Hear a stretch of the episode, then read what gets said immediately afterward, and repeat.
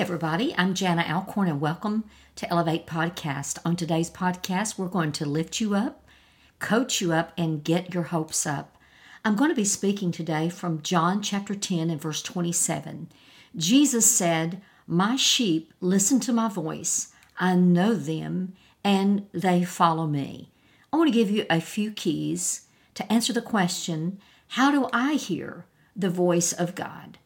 You know, as Christians, we must understand that God is our Father. And I've often said, our God is a good Father and He loves to speak to His children. So we serve a speaking God.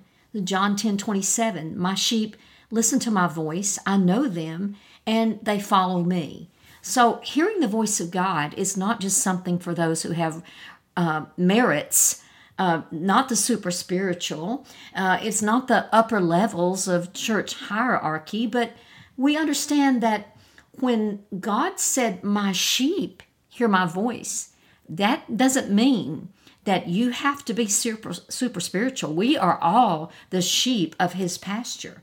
So let's just go few, uh, through a few keys of um, this discussion of hearing the voice of God. So we really can't discuss hearing the voice of God until we talk about the Bible, the Word of God, the inspired Scripture. 2 Timothy 3:16 that all scripture is given by the inspiration of God or is God breathed. So, let me ask you a question. If we already know that the Bible is the word, the voice of God, it is for everyone. It's for you. It's for me. It's for you personally. It's for me personally. Then, as we read God's word, we become familiar with how his voice sounds. So, knowing that the more we know God's word, the more we, be, we begin to have discernment about how God's voice sounds. Because he does speak, but understand that he speaks like his word. He sounds like his word. In the New Testament, in John 14, 16, Jesus told his disciples, I'm going to send the Holy Spirit. And I want you to know that one of the, the reasons I'm, I'm sending the paraclete, I'm sending him alongside to help you, to lead you and to guide you or to coach you forward. So we begin to understand that the Holy Spirit gives us promptings or impressions. It's what I call sometimes a knowing.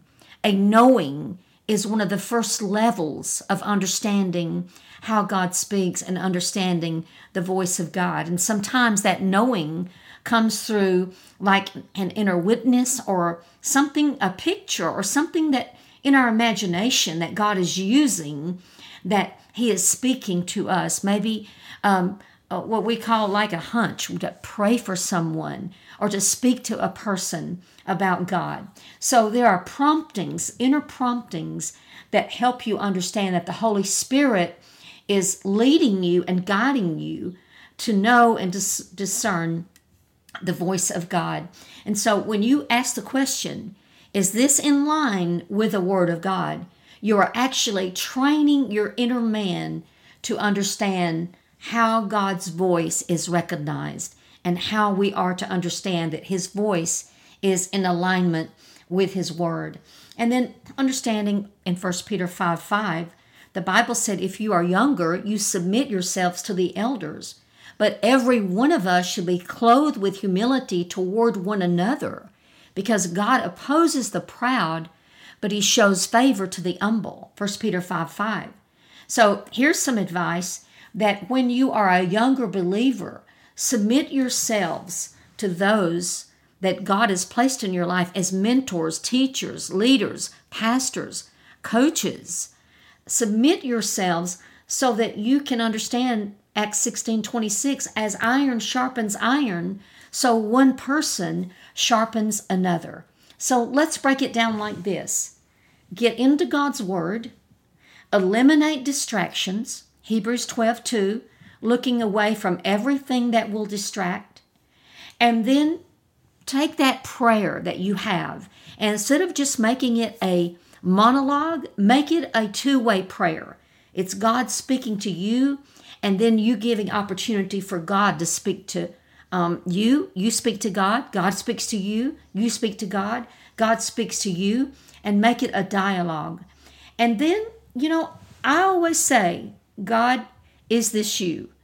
And it's okay when you're in that learning stage that you want to accurately hear God's voice. And it's a good thing when your spirit is humble to double check, trying the spirits, asking God, getting that discernment, knowing God's word, eliminating distractions, and knowing that our God is a speaking God. How awesome to know that our God is a speaking God.